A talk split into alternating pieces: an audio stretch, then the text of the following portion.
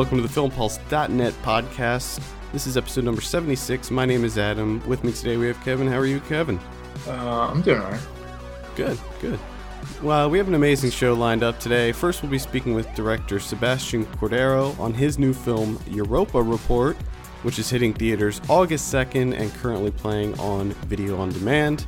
Then we'll be talking about some of what we've been watching before jumping into a review of Nicolas Winding Refn's Only God Forgives. And then finally, we'll be going over this week's movie predictions and DVD and Blu ray releases. First up, let's speak with director Sebastian Cordero on his new film Europa Report, which is currently playing on VOD and hitting theaters August 2nd. Thank you so much for taking some time to speak with us. Uh, I want to first talk about Comic Con because you're you're in San Diego right now, correct? Yes. hmm And you had a big Hall H panel. I was wondering if you could tell us a little bit about how that went. Yeah. Well, the the um, the panel went amazing. I mean, it was really. Um, I mean, I I it, it's my first time at at Comic Con, and um, it's a bit overwhelming. you know, it's a huge, huge thing, and uh, I um I I didn't realize what a big deal it was to have a Hall H uh, panel until. Uh, you know, literally a few minutes before, where, where uh, you know, with uh, with the producer uh, Ben Browning, we snuck our our heads out the, you know, through the through the curtain when we were in the back, and realized that there was about six thousand people back there, and um, it was it, it was wonderful, you know, it was, but it but it but it was a bit intimidating and overwhelming, but really really cool. And you had, uh, in addition to some of the, the cast and crew, you also had some uh, some people from NASA. Yes, you? definitely. We had uh, two scientists from uh, JPL who were, um, you know, they had been uh, our science advisors on the film, and uh, you know, they they were uh, very excited about you know about participating in in something like this because the film. Um, you know, and uh, I'm I'm glad that, that that things went this way, but the film really I think met the expe- uh, expectations. So they've been, uh, you know, they've been uh, kind enough to to support uh, with uh, with with the promotion of the film as well. And the panel was basically about, um, uh, you know, talking about Europa report, talking about uh, some of the science behind the film, and uh, to have them uh, with us to um, to basically be able to go into a little more detail uh, to what uh, what uh, some of the hard science uh, facts that we incorporated into the film was was really cool. Now, so getting talking about the movie itself, you did you set out to make something that was more of a, a hard fact based science fiction story from the onset? Well, from the moment I first read the screenplay, you know, this um, the, I, I was basically brought on board uh, when there when there was already a, a, a script and a you know a concept on on this film. One of the things that appealed to me the most was the fact that uh, uh, the film managed a great balance between uh, between being a, a, a you know a really entertaining, cool, thrilling uh, science fiction story, but uh, at the same time it kept its science facts uh, right. And I felt that that um, that that really brought a lot, a lot to the film. You know, it it didn't um, since we were also dealing with a film that is uh, that is a full documentary. The fact that uh, the um, the information behind it and the and the, and the science behind it is uh, is quite accurate. Uh, helped uh, helped a lot in making it more more believable. You know, I think it's uh, the mixture of of of realism with also the value of um, you know of, of of I think I would almost say of uh, uh, almost uh, going to a mythical place like the the moon of Europa uh, is uh, is is I think the right the right combination. So it definitely was one of the things that that appealed to me the most about the project. Now, uh, getting back to the the fact that it, it is shot in a faux documentary, found footage style. Uh, what what made you guys decide to to create it that way? Well, I think um, the fact that um, th- there's a couple of, of, of crucial elements uh, in the story that deal with uh, with uh, you know to begin with the fact that we're watching this this material when when something went wrong with uh, with the mission. Um, it, it it made a lot of sense to use to use the mm-hmm. the found footage uh, device, even though you know right now um, when you say found footage, there's uh, uh, you know the, the uh, most a, a lot of people are, are are a little bit tired of the of the device. Uh, but here it was uh, you know handled in a in a in a pretty unique way because we're dealing with the monitoring cameras from inside the ship, and uh, you know this is. Uh, um, you know, high-tech cameras, you know, uh, very different visually from what you usually see in found footage films where where it's usually a degraded, you know, mm-hmm, uh, mm-hmm. shaky home video look. Here, here we're talking about, you know, really a pristine, very gorgeous uh, image quality that uh, that of course would go through the process of uh, of of a certain degradation through the film as as uh, as things are happening in the ship and things are happening to, to, to the cameras. But I thought it was it was actually a really really interesting framework uh, on how to how to tell the story and uh, you know and there's a couple of, of, of important reveals in the story that come about from the fact of of uh, see, seeing it from from this perspective um, also since we were handling the film more from the science, you know, the uh, uh, the, the, the science side of things, uh, it was also pretty cool to think of it uh, when we were planning it. For instance, with with uh, my cinematographer Enrique Chediak, you know, we would think of each shot not as okay, this is the coolest, more aesthetic, pleasing uh, shot that we can think of. No, the, the thought was rather than thinking like that, it's okay scientifically or, or, or logistically for this mission. Why would uh, the mission planners put a camera in the spaceship here? What's the functionality of it? And uh, and and suddenly you start playing with a different set of tools than you would in a in a normal movie, and that was a, and, and and that actually added a lot, a lot to what we were doing, you know. Mm-hmm. Um, and the same, same I think, the same came true for for uh, for all the other elements in the film. You know, we actually shot this on um, the interior of the spaceship was was built uh, in uh, in a sound stage in in, in Brooklyn actually, but hmm. uh, it was a a, a unique uh, set because it was a set that would work 360 degrees. We set up eight different cameras uh, that we could roll simultaneously. So it was a very immersive experience for the actors, and it, it really helped capture the this notion of being in a claustrophobic, you know, small, uh, in, interior of a spaceship environment.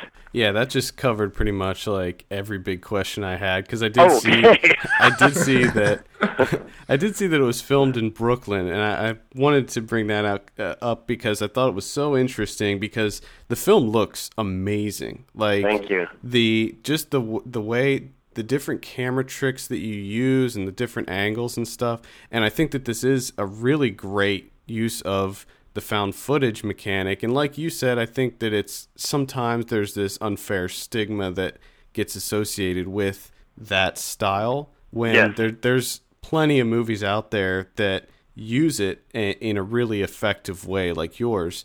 Now, what I wanted to ask about next was the budget of this film because mm-hmm. this you were working with a decidedly limited budget, right? I think yes. I read somewhere it was like around 10 million somewhere? Yes definitely under under 10 million uh and um you know i'm it's it's funny because the question gets gets brought up a lot and and you know mm-hmm. we're not supposed to say exactly how much but but it's definitely you know it's it, it, it's under 10 million for sure and uh and uh so for for a film of this uh, scope and this you know this type of ambition um it was you know we had to make very specific choices early on as to you know where do we want uh, you know our our our our money to go so that so that uh, we can make the most out of what we're seeing. You know, if we're dealing with zero gravity, okay, it's got to look like uh, like uh, like the zero gravity was present throughout the whole journey. But uh, but you got to choose your hero moments. You know, you got to choose the moments where where where it really plays really really well and and make the most out of them. And uh, and also play structurally structurally with it so that when you don't have it it's justified story wise it's justified uh, in in in the context of the journey. You do have an uh, uh, you know as an area in the ship which which has zero, you know which naturally has zero gravity. And you have an area with that that through centrifugal force um, generates artificial gravity, um, and and and which which is what you would have anyway on a long, you know, long-term uh, deep space journey like that. Uh, uh, so, so we were actually, you know, by incorporating things that were, you know, real, uh, or that would be real in a, in a in a journey like this, we were actually also being we would be able to cover ourselves a little bit so that not everything that we see inside the ship had to had to have zero gravity you know? Mm-hmm. and examples like that abound you know in every in, i think in, in in every aspect of the film itself. Yeah absolutely. How did you when you were doing the the zero gravity scenes did you did you incorporate cg did you use wires? Was it sort of a combination of the two? It's a combination of everything that that we could think of. You know, it's like when when when uh, it's it's it's it's like when there's a magic trick and uh, you know each aspect of it uses a different uh, a different technique or a different approach, so that so that you can't see the the the, the trick. Here, you know, in in the most uh, you know complex shots, the more the more sophisticated ones, we had wire work and then you know wire removal and some some CG. But there were also many moments actually where where we were doing what what I what what I would call at the time, you know, our poor man's you know zero gravity, which was having uh, having for instance one of the actors lay you know lay down flat on their stomach on a on a yoga ball with a green man actually helping you know uh, them uh, with uh, with mm-hmm. their feet or their or their hands uh, uh, and since we were dealing with um, fixed cameras uh, removing that green yoga ball or that green man was was very easy. You know that that was like one of our simplest visual effects shots, hmm. and uh, and and actually quite effective because the actors integrated into the ship, interacting with the elements. And uh, and if you combine that, and then the next shot, someone is on uh, on on wires, uh, suddenly it, it, it, it, all, it all starts uh, adding up and, and, and becoming becoming uh, actually quite uh, you know, uh, you start getting a quite nice uh, zero G effect. Um, you know, with with all the, the these combinations of te- of techniques. Yeah, I, I mean, I think that that looked great, and I think that all of the interior stuff that you did in the film, just the the design of all the interiors looked so great. Like the the cockpit view, how you could see back into the other room where they were. It almost looked like they were sitting uh, perpendicular to the people in the cockpit. Yes. I thought that that all looked fantastic.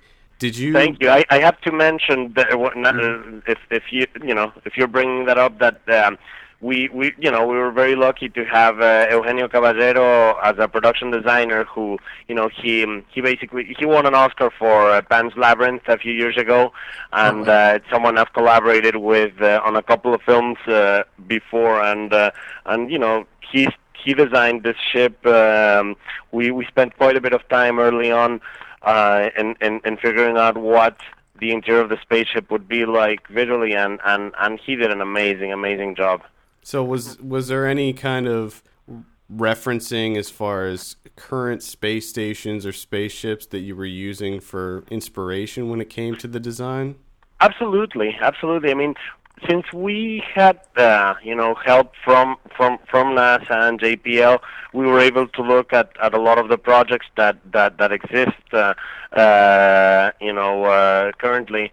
But also, um, you know, there were there were some inspiration from from from other science fiction films. You know, you can't I think do a. a uh, a sci-fi film and and ignore 2001 for instance mm-hmm. you know there's so much in there that that that works so well that it that that it definitely uh, informs a lot a lot of a lot of decisions uh, you know we're making along the way.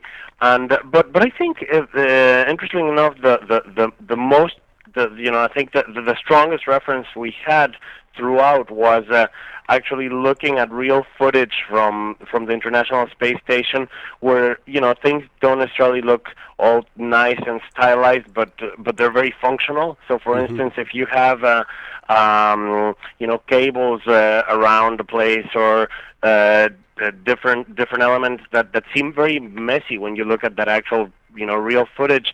The reason behind it is that it has to be functional. That if something falls apart and needs to be fixed, uh, it, it needs to be very easily reachable. So a lot of the thing, even though the aesthetic in the ship is you know I think very very beautiful, there's a lot of things that that feel uh, you know intentionally a little bit. Uh, um, more less stylized and more old-fashioned and almost like fol- like uh, following uh, a little bit um, the the the logic behind uh, you know military equipment that that that is not necessarily you know that that has the high the, the, the highest technology, but that doesn't necessarily have to be the smallest, more compact element, but it actually has to be practical Right. if if you need to take it apart. Yeah, absolutely. Yeah, and I think that that lended itself to, to just making everything look so real. Like uh, that was the thing that I liked so much about this movie is that everything just felt very real. Um, and I know that the term hard sci-fi gets thrown around a lot, but I think that this definitely fits that category. What I'm wondering is, what are your thoughts? Do you think that there could be life on Europa? I mean, the the more you talk to these scientists, the more you realize that that that the possibilities are pretty pretty high up there. You know, I mean, what we don't know is what kind of life.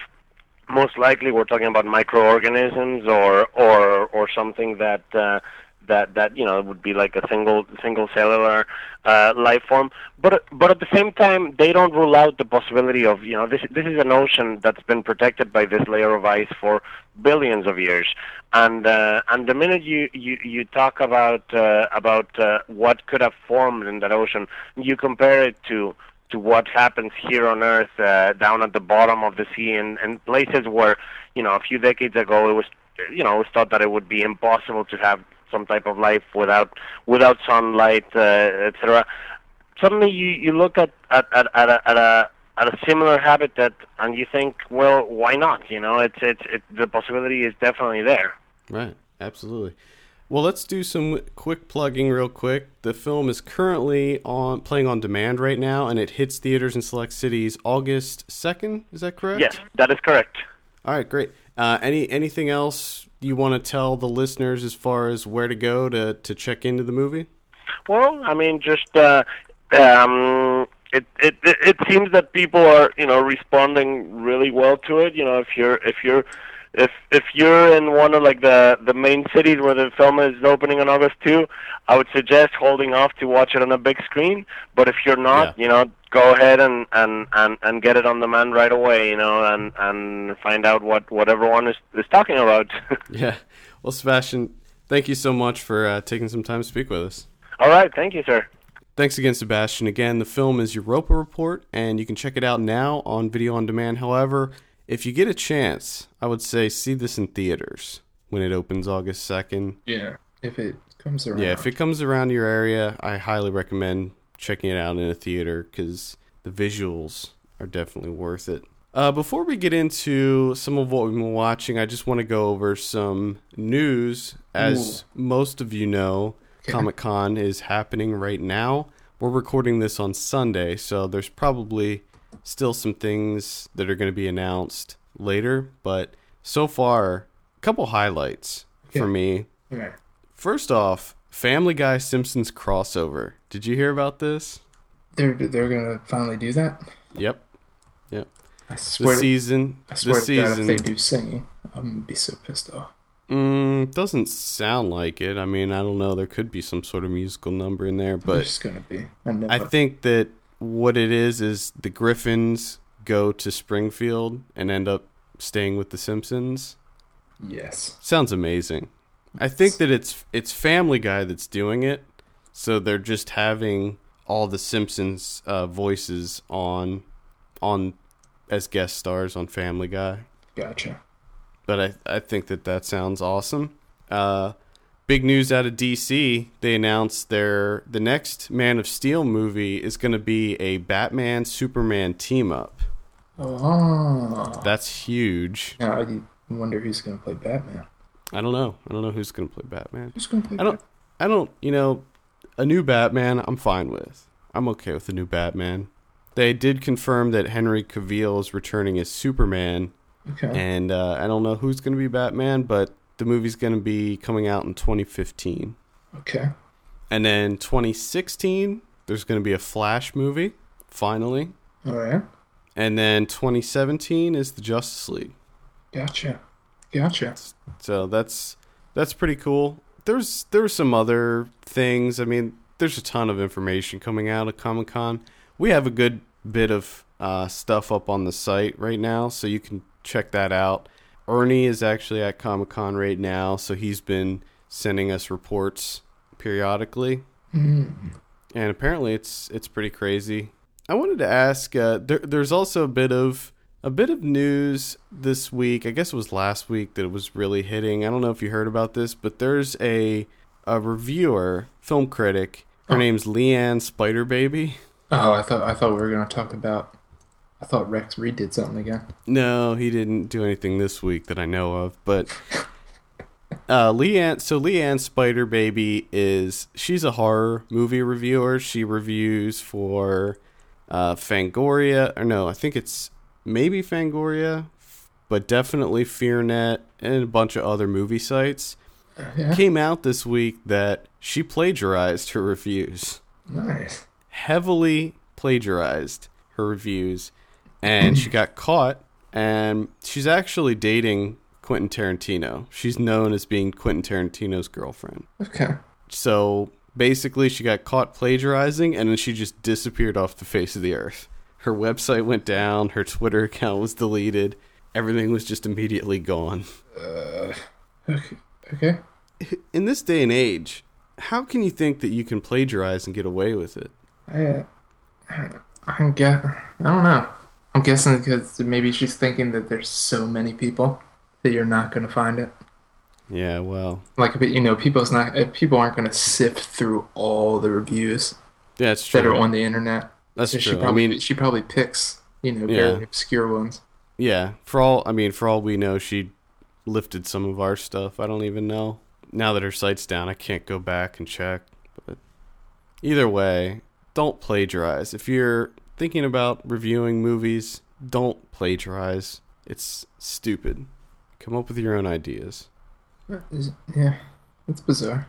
Yeah, that's pretty much all I had. Uh, one other bit of Comic Con news that I was interested in is that Jonah Hill, Channing Tatum, and Cobie Smulders were uh, confirmed for the Lego movie as voices.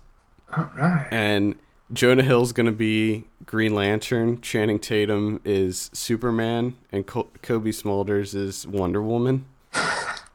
Yes. And I think that that's that's great. I mean, the cast already has Chris Pratt, Will Ferrell, Elizabeth Banks, Will Arnett, Nick Offerman, Alison Brie, Liam Neeson, and Morgan Freeman. Wow. Yeah. Wow. And they also said, and the, the directors of the Lego Movie are the same same guys that did Twenty One Jump Street, Yeah. and they said that they are using almost all stop motion Lego animation in this. Good. they said that there there are a few parts that have CG, but they said that when they were making it, their goal was to make it completely seamless and so that you can't even tell. Should be interesting. Yeah, I mean the have you seen the trailer? No, I have not seen the trailer. I I laughed a lot in the trailer. I thought it was really funny. So I'm I'm actually really excited for the Lego movie. I think it's going to be cool. And I think it's cool that they were able to get like all the superheroes and stuff like that from all the different Lego properties. I think it's just it's so amazing the the turnaround that Legos was able to do in the past couple of years. Dude, they're, Yeah. they're just they're they're unstoppable. They're killing it. They got Marvel, they got DC, Lord of the Rings, Harry Potter. I mean like every big franchise you can think of. Lego's rocking it out. Star Wars, Indiana Jones. It's, it's, it's unbelievable. Crazy. And I love, I mean, I love Lego. I think that I was so into Legos when I was a kid. But I mean, Le- Legos back then were, you know, it's like, oh, you can build a spaceship. Yeah, there's like pirates and knights and Like that's it. Now it's just taken over. yeah. Power- There's uh they actually just came out with a Lego coffee table book recently. I was looking at it at the bookstore a couple weeks ago. It was really cool looking. All right. Let's talk about some of what we've been watching. I saw a ton of stuff this week. I saw like 12 movies. so, Oh, oh my. yeah, I'm going to I'm going to try to breeze through them. Okay. Uh first up, I saw Fuck for Forest. Hey, I remember this. Yeah, we were. This was one that we missed at South by, so I got a chance to see it now. Hated it. I'm so glad that we did not go see this at South by. It is, it's ridiculous. So the premise is there's this nonprofit organization that makes um, porn, porn videos, and sells them in order to raise money to help uh, save land and save forests. Okay. But, but the funny thing is, these people, I mean, you, you could imagine what these people are like, but they're like, it's like they're trying to be hippies. It's like they're going out of their way to be dirty hippies. and they're so annoying. And it's like they're just cartoon characters. Like I can't even believe that these people are real. And they and they're just completely unlikable. But the funny thing is, okay, so they they end up raising a ton of money, like 400 grand or something. And Okay. they go to this remote village to try to save to, to help them. And the people get there and they're like, "Is this for real? Like get out of here. We don't want you here. We don't want your help." So they end up leaving, and then that's the that's the end. Uh. so essentially, it's like even the people that they go out to to help are like, "Nope." No, Nope. thank you. We And don't. We don't want your money. Please. there leave. was uh there was this really annoying narration through the throughout the film, uh, like Herzog esque narration that it, fantastic. Yeah, it was. I just did not like it at all. Then I saw Dealing with Idiots, the new Jeff Garlin movie. This is playing on demand right now. Uh, I was a little lukewarm on this as well.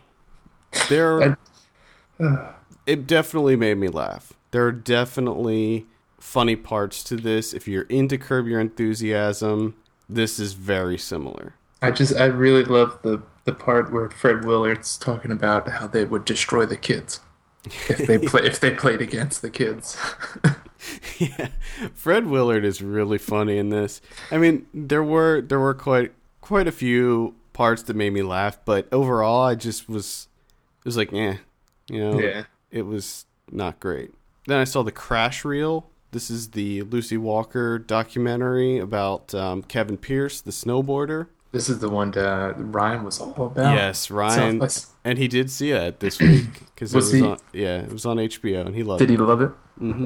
Uh, I actually loved it too. It was amazing. It was incredibly good. It was. There was the only one thing I didn't like, and that was like the little, um, like the little nameplates that would come up to like when they would name people. They tried to make it look like it was like handwritten, and I just didn't think I didn't like the way that looked. But that's such a minor quibble that it just means nothing. I I have a review for this up on the site. This is currently playing on HBO Go, so you can check it out there. It's it's really good. I was afraid that it was going to get into kind of preachy territory when it comes to traumatic head injury. Mhm. And that it's like that's something I've seen many times before. I've seen a ton of things on uh, traumatic brain injury, and I just didn't need to see it again. Like I know what that does, you know. But this it does touch on it because obviously Kevin Pearce sustains a very very bad brain injury, but that's really not the focus. Like they touch on it, but it really just kind kind of follows his life. And the thing that was really impressive was the amount of footage they had. It was almost as if they were making this documentary from like the time he was born up until now. I mean, it's just tons of footage. Well, if you think about it, a lot of those guys, you know, that do snowboarding, skateboarding, uh, every time they go out, they're filming. Right. Like you're always filming. Yeah, yeah, and that's that's exactly how how this was. I mean, they filmed everything up to the accident and beyond, so it, it really gets into a lot of a lot of great stuff. Very touching film, I would say, but it's also very very sad uh, because one of the one of the people they interview for the film actually dies when they were filming. So Oh, wow. yeah, like while they were still making the movie. Uh, I can't remember her name. It's terrible. She's a she's Oh, a if- skier. Oh, Sarah Burke. Yeah, Sarah Burke. Yeah, so that that was really sad, but uh, overall, I would highly recommend it.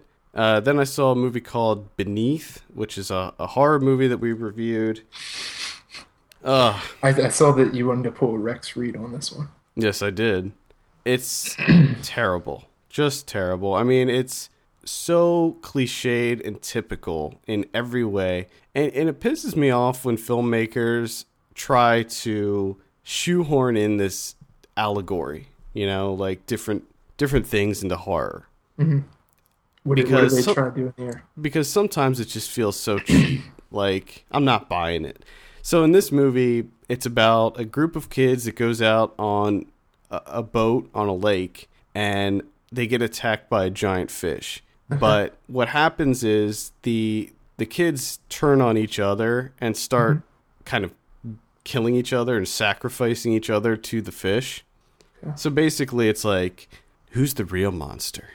Oh. humanity is the real monster. But it's like it's just so stupid because if these people and two of them were brothers. So i- if these people are supposedly friends, they would not do that to each other. I'm sorry, but if we got stuck out on a lake That'd and there was a out in a giant killer fish, I'm not dumping Ryan into the water. I would, I would throw him out in a heartbeat. But but no, the the thing that's really ridiculous is the fact that they never address the fact that apparently none of these people carry cell phones. Like Yeah. you couldn't just call somebody. And, and is it like a giant fish? Yeah, Is it's it, like jump, a, is it jumping out of the water, or is it just sort of like knocking into the boat? And it just knocks into the boat. I mean, it, it does come out of the water a little bit, but mostly it just knocks into the boat. So why don't you just all row, Okay, and whoever makes it makes it? because they're idiots and they try to kill the fish with the oars, and Oh, they and the fish ends up eating the oars. Jesus. Uh, it's it's terrible. And then when they finally do decide to dump somebody in the water, they end up arguing after they throw them in, and they don't bother rowing, so they don't even get anywhere. It's terrible. This is, uh, I believe, this is on demand right now too. It, it originally aired on the Chiller network. There's a there, okay. So there's a network called Chiller. Yeah. That's cool. Uh, I saw a movie called Wasteland. This is also playing on VOD. This is a UK film, and I like this. I liked this a lot. Actually, it's it's kind of a it's a heist film, but it's also a revenge tale. Uh, very similar to early Guy Ritchie. okay. Like I would I would say that the inf- the the influence there is quite heavy. In the way that the the camera moves and stuff, it's very Guy Ritchie esque. The the dialogue is very fast, very snappy. You have to really pay attention though because they have very thick accents, and sometimes it can be hard to understand what they're saying. But I overall really fun, liked it quite a bit. Uh, that is coming out in limited release next weekend, I believe. But you can see it on demand right now. Yeah, right, yeah, right. Uh, then I saw probably what is going to be the biggest piece of shit of the entire year, and that's a movie called Absence. Uh, we have a review for this up on the site. Gina reviewed it. She gave it a 1 out of 10. I'm giving it a half. wow. It is uh, found footage horror, but it's it's the worst kind of found footage horror there is, and, and it's it's kind of fitting that we just talked to Just a, talk to Sebastian Cordero about this because this is what gives found footage a bad name. It's basically a Blair Witch ripoff that it, it it's so it, it doesn't even take the good things from Blair Witch. It just takes all the stuff that's annoying about it, and the the premise was interesting. Like it was about a woman who was pregnant. She wakes up one day and her baby's gone. Okay, yeah. See, that's interesting. Yeah, that's interesting, right? They don't do anything with it. It's the dumbest. Basically, there's her brother is filming the entire time. He's making a documentary for a class that he's in, and uh-huh. he's talking nonstop the whole movie, making uh-huh. dumb jokes, and he's not funny at all. And it totally that in and of itself ruins the movie because basically it's just a slow burn of them hanging out doing nothing and then something something happens at the end that's not satisfying at all. Let's just say i don't i don't think that they try to hide it in the trailer but it's it involves aliens. Uh, of course it does. yeah. So i cannot recommend that at all. Skip that. That'll probably be one of the worst movies on my list. Yeah. Nice. Uh, then I saw I Drink Your Blood from 1970. This was part of my Grindhouse Weekly feature. Um, you know, I I liked this more than I thought I would. It it was just so ridiculous. like it's about this cult uh, of sorts that goes to this town and they start kind of terrorizing some of the people. They end up raping a girl and the girl's little brother in retaliation he kills a rabid dog extracts the blood from the rabid dog injects the blood into meat pies and Okay. and feeds the meat pies to the the cult people and they all get rabies and then it turns into this zombie movie where there's these crazy rabid hippies barreling through this town infecting everybody they come into contact with oh, Okay. Yeah. This sounds this sounds amazing. I'm sorry. This just sounds amazing. Yeah, it was the first. It was also the first film to get an X rating based on violence. Wow. It's it's pretty bloody. I mean, there's there's like some limbs being chopped off here and there, but uh, you know, if you're if you're up for a good laugh, you might want to check it out. The cover for this movie has nothing to do with the movie itself, nor does the title. I drink your blood. There's no there's no blood drinking in this movie. So I don't know why they went that route, but originally it was called hydrophobia because apparently if you have rabies, you're afraid of water. So what a lot of the people would do if they were being chased, they would just jump into some water and splash the the rabid people and they would run away. it was ridiculous. Oh my god. Uh, then I saw The Conjuring, big release this week. Killing it at the box office too, by the way. I don't know if you saw that. No, I didn't. Yeah, it's it's killing it. It's great. I No. it it is. Uh, I don't know. I Now think you're, you're, I- now gonna make me have to watch it. I think that you would like it actually. Son of a bitch. It doesn't have a lot of the kind of hokey things that are present in Insidious. Oh, thank God. It does away with that. Um, I think in my review I said where Insidious would be Poltergeist, this would be like The Exorcist, where this is more just kind of straight atmospheric horror. I didn't think it was like the scariest movie I've ever seen or anything like that. Like I was expecting it to be like a nonstop, you know, piss, piss, piss your pants type of thing. Just a room full of people pissing themselves. Yeah. A- And there are, I mean, there are some jump scares. There are quite a few jump scares, but it doesn't, I don't think that it relies on the jump scares. There's a lot of just creepy, atmospheric type stuff that happens. And I think that it's James Wan's best film. I think the fact that it takes place in the 70s makes it better. It's just the the look of it, it makes it feel like it's an old style horror movie. Yeah. It has a great soundtrack. Um, I just there's very little to pick apart with this movie. I just enjoyed it immensely.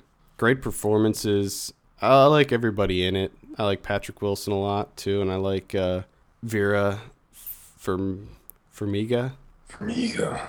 Yeah, so This is one to see in the theater though.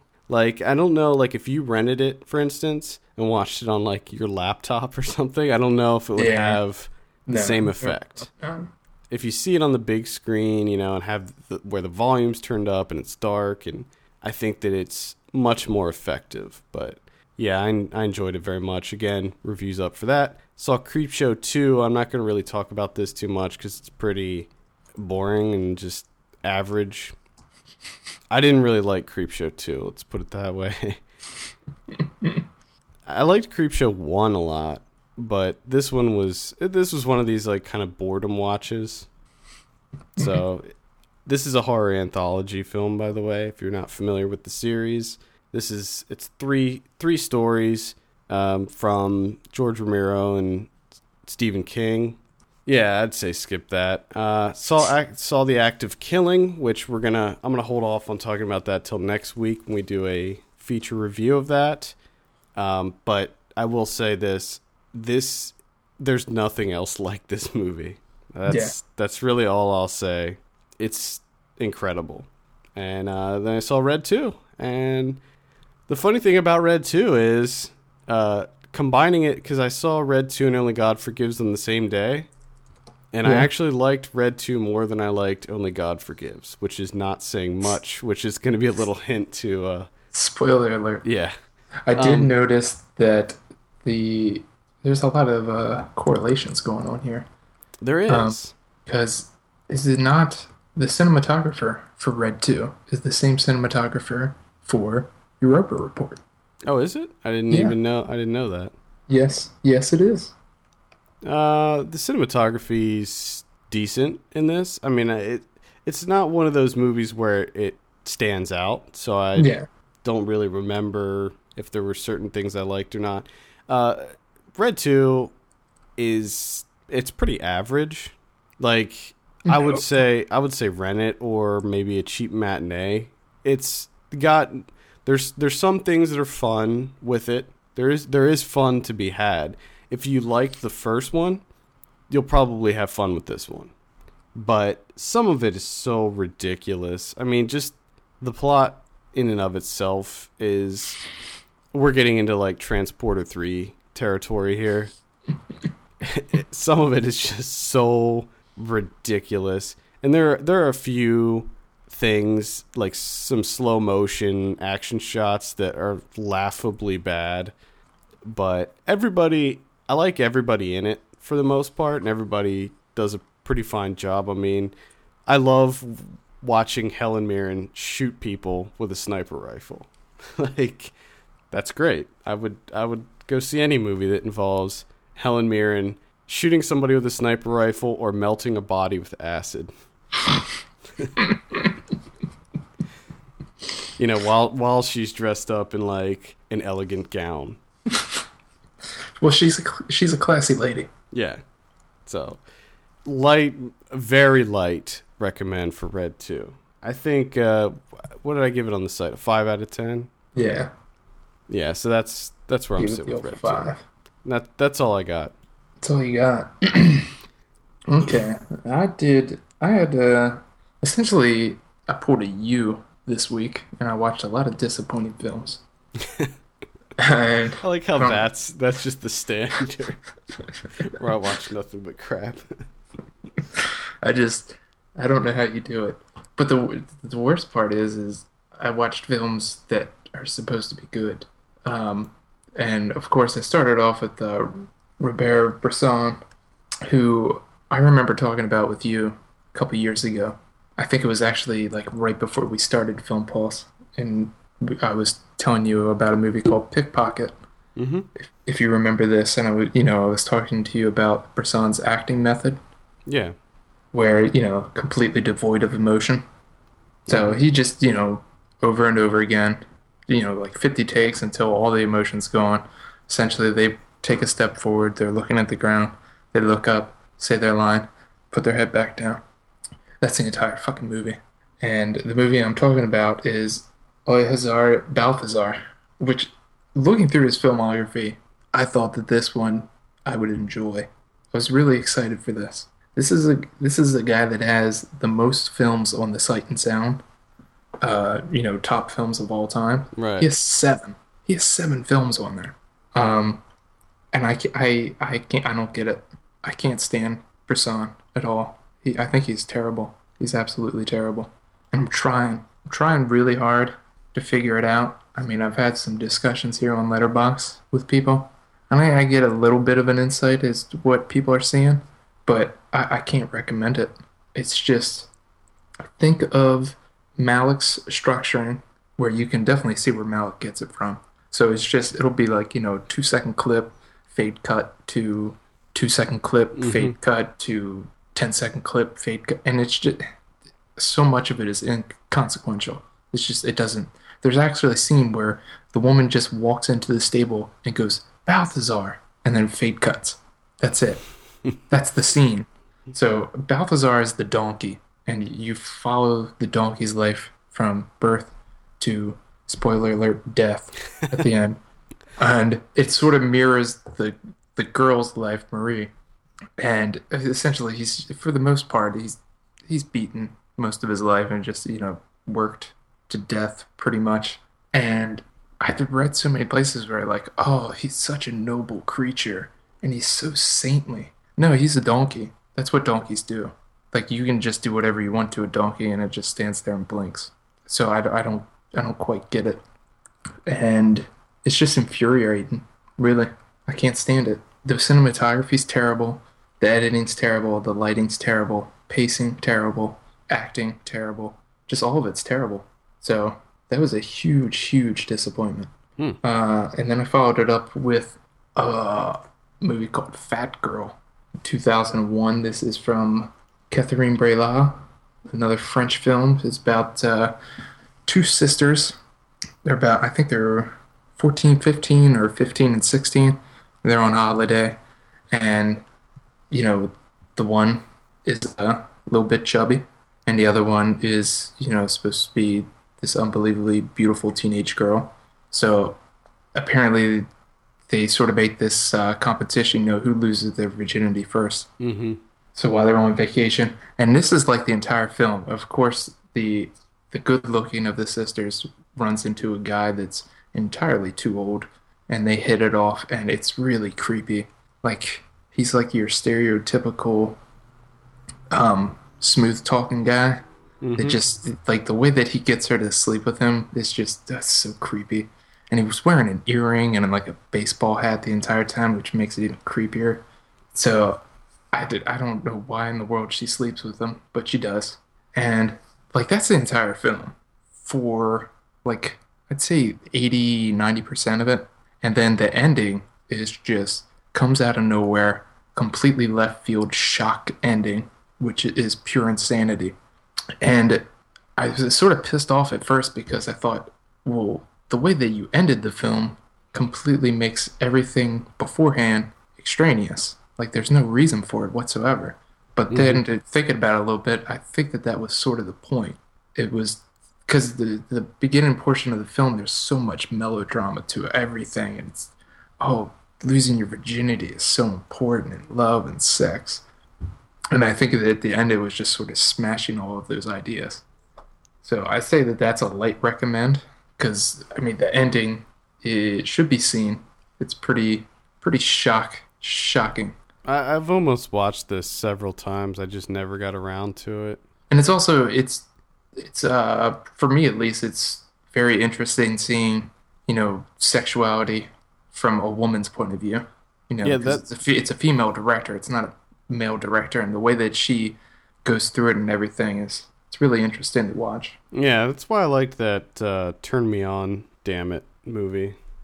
Yeah, there there needs to be more of them because the usually what men make is completely ridiculous, and it's just like filled with all of their fantasies. But this is more, more realistic. I mean, the men do look terrible in this film. Yeah, I mean, they're they're they're not good people.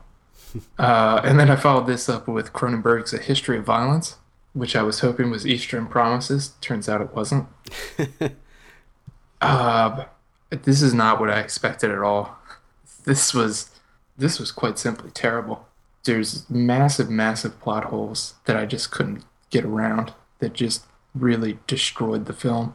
The hokey acting which I'm guessing they did it because it's supposed to be small town, like middle America type deal thing going on. Because I think what it's in Indiana. I don't. I don't remember. I, th- I think it's Indiana. I know it's supposed to be in the suburbs somewhere. Yeah, and it's uh, it's terrible. It's it starts off really really well. There's a there's a couple of scenes that you're- I'm just like yes, let's do this, and then they get to a scene, and I don't know if you remember this, the baseball scene Yes. with Viggo Mortensen's son, which was like the most ridiculous thing I've ever seen, and I just you lost me. I'm sorry, you lost me after that. It was just it was so it's so cheesy. There was way too much cheese in that scene. I just I couldn't take it anymore. But I, I did watch it. I didn't I didn't go Rex Reed on it. I did finish it. Well, I remember liking this a lot, but I there's no way that I can possibly defend it because I can't I haven't seen it for years. So I forget a lot of what happened in it. And then I was like, I'm thinking, yeah, it was a decent film. I can see why people like it. It was, it, I can see it being entertaining and all. And then I find out that William Hurt was nominated for an Oscar for it, mhm. and he's he's literally in the film for maybe I'd say max like seven to ten minutes, like near the end. Yeah, yeah. And his acting is terrible. I just completely confused. Based on a comic book. I'm not sure if you knew that. And that's what I don't. Maybe Cronenberg nailed the feel and the tone of the graphic novel, you know, with the hokiness and everything. I don't think so, but Okay. I've read I actually read the graphic novel years ago. It's it's a little bit different. yeah, it's. Well, the, the film sucks. It's pretty shitty. I did not like it. Couldn't I couldn't take it. Couldn't take it seriously after that baseball scene. Just couldn't do it. Hmm. Oh. And then I watched uh, Grabbers. Grabbers. Grabbers. Uh, this film is what it is. You know, it's a creature feature that harkens back to the creature features of the 80s and early 90s. And I think it's slightly enjoyable. Uh, it sticks to the formula big time. But then again, it really makes, it really has no pretenses about it. You know that going in. Mm-hmm. And I think they they set out what they what they wanted to do, and I think that they did it. You know, and it essentially grabbers from from wherever out in space come, and they suck all your blood out, and the only thing that can stop them is having a high alcohol content in your blood because they're allergic to it. Yep. And you would think that that would have just tons and tons of laughs, but it really seems like they missed an opportunity here. I mean, there's barely any laughs. I didn't laugh Yeah. at all. The only thing that I slightly laughed at is what the the bartender makes. He mods a super soaker into a flamethrower, and how he has the little wick on there, and mm-hmm. just them drunkenly trying to light that, and how he like turns into like an alpha male badass, and he's just screaming. That was that made me chuckle a little bit, and that's about it. I, I just I really think, think that you really missed an opportunity here for a lot of laughs. Yeah, I didn't. I didn't. I thought that most of the comedy didn't didn't land for me. No, and it's, I mean, and it has that uh, early '90s, '80s like heart to it. You know, you got that Yeah. cheesy music going on, and the love interest, and he overcomes one of his addictions, which he con- he overcomes entirely too easily. Yeah. You don't just get your flask back and throw it away and be like, "Yep, I'm done." That's it. It doesn't fucking happen, I can tell you that. But that's like a light recommend. If you're into those types of movies, I think you'll probably enjoy it. Yeah. Tremors is still. Yeah, Trem- and that's the thing. Like, just go back and watch Tremors. I think it's actually playing instant on Netflix. So if you're looking for that, just watch Tremors. Yeah, Tremors is definitely better. I sort of want to watch Tremors now. I love, love Tremors. And that's it. All right. Uh, well, let's go ahead and just get right into our review of Nicolas Winding Refn's Only God Forgives. This is currently playing in theaters and on demand, so you can check this out from the comfort of your own home. The film stars Ryan Gosling, Kristin Scott Thomas. Uh, the synopsis states Julian, a drug smuggler thriving in Bangkok's criminal underworld, sees his life get even more complicated when his mother compels him to find and kill whoever is responsible for his brother's recent death. Why don't we go ahead and start with you, Kevin? Now, we do have a review up for this on our site, and Gina gave it a 10 out of 10. Gina did. So, where are you where are you at, Kevin? This is What do you think? This is essentially a reversal of when me and Gina talked about Spring Breakers, and I gave Spring Breakers a ten out of ten. And Right. I, Yeah. I think she gave it a four. She gave it a 4. Yeah, I give Only God Forgives a four. There you That's go. that. That's where I stand. This was this was fucking irritating. It was just unbelievably irritating. Sophomoric, really. I think uh It's it's I think- mess. I think like what you were saying with the grabbers thing, missed opportunities here. Like this movie had so much potential to be something great, but it was like uh, it was like Refn decided to go. It was like he was he, he was just going too artistic with it. See, I was. Now we we talked about this a number of times. I was okay with the sort of the surreal take on it and the style. we- I mean, we had a long discussion before we both saw. Was you know, I was getting pissed off that people were saying that it was style over substance, and I was actually excited that it was style over substance. But I mean, I love the style. I love the look of it, the images, the the soundtrack. Everything's great. This barely, barely thin, thin plot that's there with heavy-handed symbolism that's just it's ridiculous. I mean, elementary use of symbolism and metaphor. It's just awful. It's so terrible. And it's just incessant, just in your face constantly, just reminding you Oedipus, Oedipus. It's like, holy shit, just shut up, please. I, I wish it was a silent film. No, it, it almost was. Yeah, it, it would have been better if it was. I, just, I couldn't take it. I thought that uh, I will. I will say that it was amazing looking. Uh, you. This is one of these films that you can take a screen grab of any frame and hang it on your wall and it'll look great. I yeah. mean, this Oh, definitely. this movie looks fantastic, but I unfortunately I was annoyed throughout a lot of the movie. I the nonstop like slowly slowly going down the hall the long hallways, people just standing, just standing there, just standing and staring. That's Staring at each other. they're just standing and staring. Like it it got annoying to me. It it was frustrating. And it this this is the exact same way I felt with Valhalla Rising. It's very very similar where it's just people standing there, they're just hanging out and it's just like f- static shot of them just standing there hanging out. And then, then the best part is they'll deliver a line, and then they'll wait like 20 seconds until they deliver their next line. Well, the I, I love that. and I thought that the dialogue was The dialogue is awful. it was atrocious. Like I couldn't like, even a believe year old. What was the? It was like it was way at the beginning of the movie. I think it was the brother that said something, and it was like the most cliched line. Don't spend it all in one place. Yes, that's it. Are you fucking? Are you 13, Refn? Honestly, Oh. apparently, apparently, he just read Oedipus Rex and watched some Jodorowsky films, and this is what he came up with. Like, because to me, this is just the whole at the very end where it's for Alejandro Jodorowsky. Yeah. I thought that that was an insult. Like, I'd like to know what Jodorowsky thinks of this. Yeah, I don't know.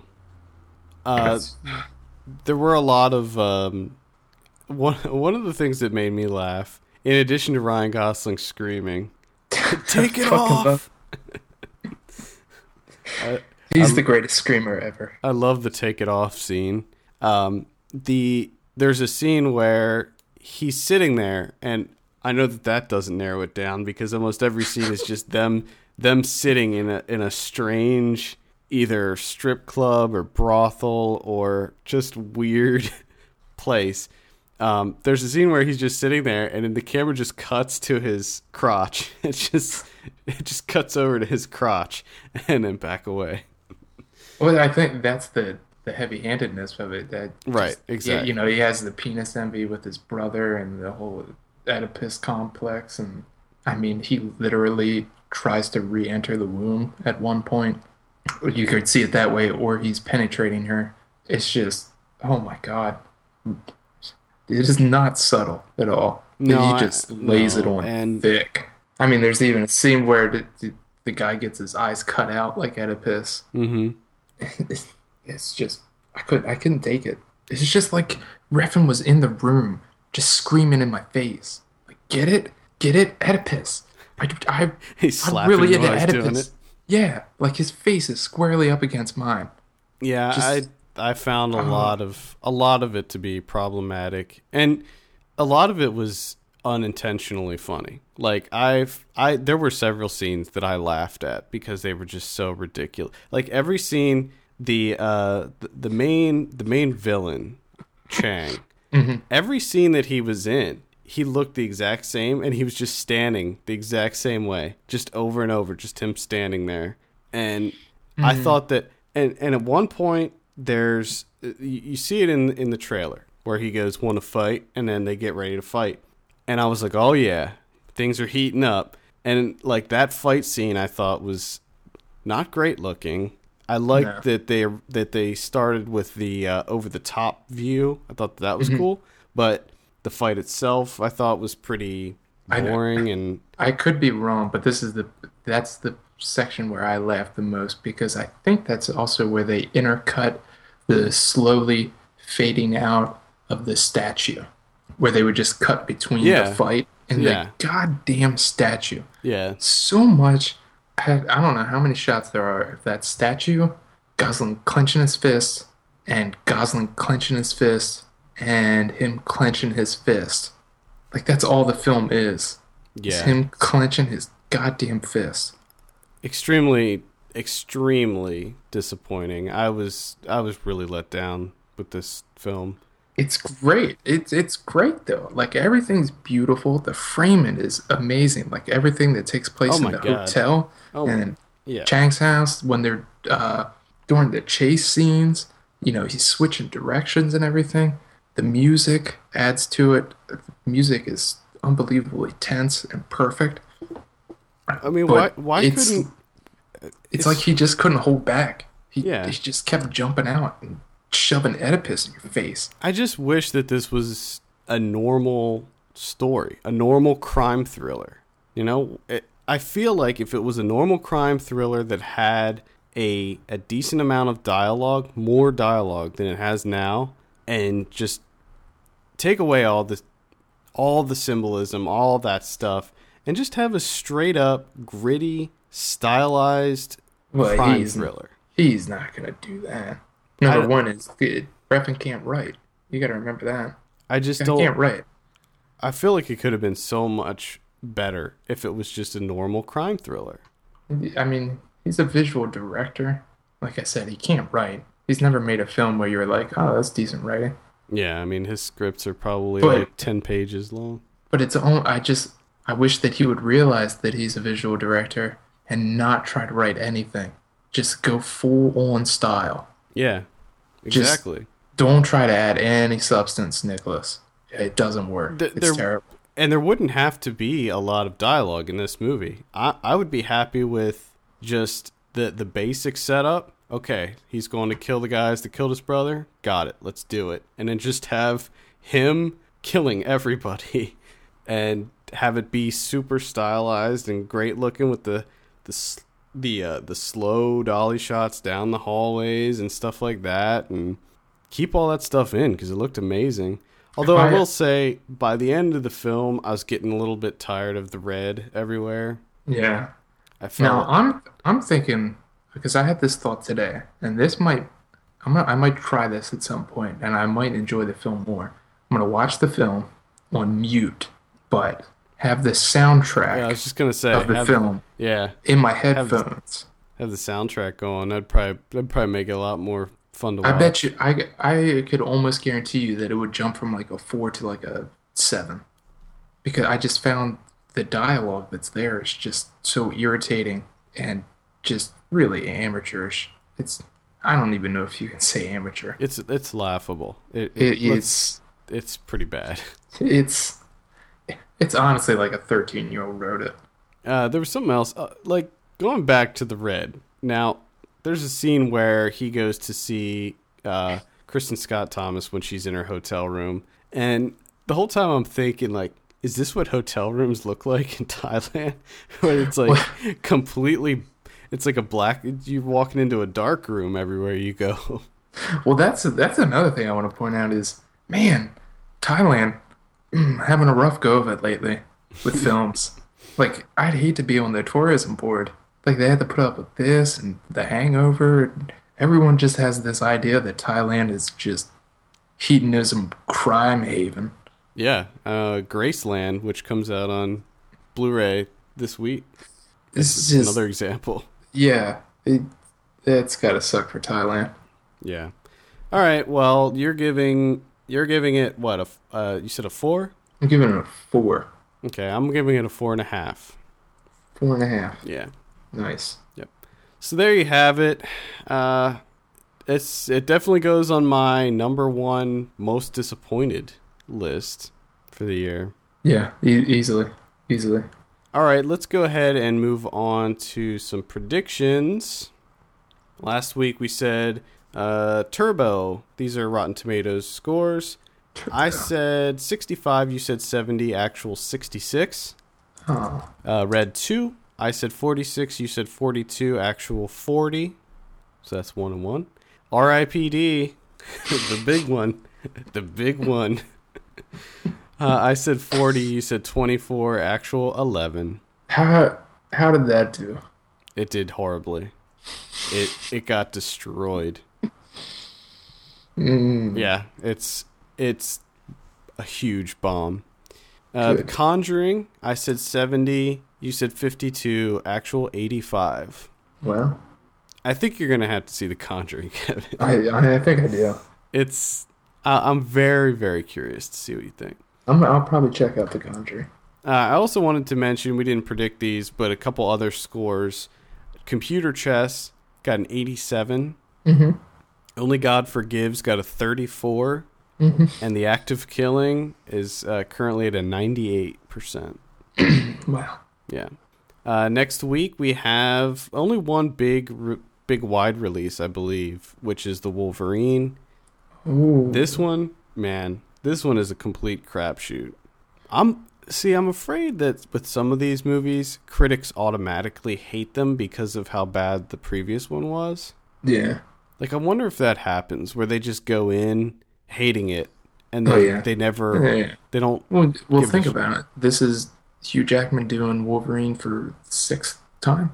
I mean, Yeah, like a lot of people are sick and tired of it by now. Uh, not me. I'm gonna say I'm gonna guess 56. I'm gonna shoot high. Hope hope that it at least hits a 56. I'm gonna say 52. Uh, in limited release, we have the To Do List, which is the Aubrey Plaza one. I think that's limited. I don't think that's getting a wide release. No. Uh, Blue Jasmine, which is Woody Allen's new film. Mildly love to see interested in that. Frankenstein's Army, which I'm actually interested in. Wasteland, which uh, we just mentioned, and Johnnie To's Drug War, which I'm very interested in seeing. Mm. Yeah, I'm a big fan of Johnnie To. Johnnie To. Let's talk about DVD and Blu-ray releases. This is for Tuesday, July 23rd. We have Ginger and Rosa, uh, Kiss of the Damned, which we gave. I think it was something like a three and a half or four or something like that. It was. It wasn't good. yeah, not not too good. The Silence, uh, I'm Star. actually. I'm actually very interested in that. Yeah, yeah. Starbuck, which uh, that's playing on demand right now. I, I haven't gotten around to, to seeing that, but that's is that the is that the Vince Vaughn one? yeah, that's gonna be remade, That's uh, that's just unbelievable. and it's the same director too. Ah, that's It's the same same everything. that ne- that never works out. no, Never. Trance, uh, which you, you you saw that, but I didn't. Danny Yeah. Boyle. Uh, Eh, I'll probably Yeah. I'll probably. it's like a light recommend. Yeah. It's a, it's a it's an enjoyable, entertaining film, I guess. uh, Twix. special. Twixt is finally coming out. Francis Ford Coppola. Oh, I want to see this. That's terrible. I want to see how I want to see how bad it is. It's terrible. Welcome to the Punch, which is another James McAvoy starring film. Graceland, which I just mentioned, highly recommend that. Jeffrey Dahmer Files, which I thought was was decent. It's an okay doc. Uh, and Pieta, which, which I also recommend checking out. yeah, it's alright. It's an okay one. I got uh, both of those on the same day in the mail from Drafthouse. Ooh, Sent me some Blu-rays. boom. Haven't had a chance to check them out yet. Uh, any other DVD and Blu-rays? Uh, we have two criterions, one of which is Ang Lee's The Ice Storm from 1997, coming out on Blu-ray, which I've not seen. No, I, It I- just doesn't interest me at I all. vaguely remember it. I remember my parents liking it a lot. yeah, it my does dad- seem like a, it seems like the type of movie parents would like. Yeah, my dad was really into that movie. Uh, I I know that my wife saw it like sometime this year. She thought it was okay, which didn't really sell me on it. And I'm not a huge Ang Lee fan, so Nor probably I. never probably never gonna check it out. Uh, the only other film is Babette's Feast from 1987 by Gabriel Axel. Uh, apparently this is supposed to be awesome. It's amazing. Hmm. Uh, I don't know. The ultimate film about food. So, Cool. Oh, there you have it. Uh, next week on the show, we will be interviewing the director of Jug Face, which I'm pretty excited to uh, Jug Face. pretty, pretty excited to talk to him um, about that because I it's such a weird little movie. I just, I want to try and figure out a way to use that more often. Jug Face. Jug face. Jug Face. And we're also going to be doing a feature review of Act of Killing and probably the Wolverine as well. We'll probably have Ernie. Oh my god. No, you're going to have me. I'm going to go watch the Wolverine. Something tells me you're not. No, I'm not going to. I'm not going to do that. Uh, that'll do it. For all latest film news and reviews, visit us at filmpulse.net. Send us an email at feedback at filmpulse.net. Follow us on Twitter at filmpulsenet. And be sure to rate us on iTunes. We appreciate that very much. Filmpulse.net. My name is Adam. I'm Kevin. And we will see you on Thursday for Ryan Watches a Movie.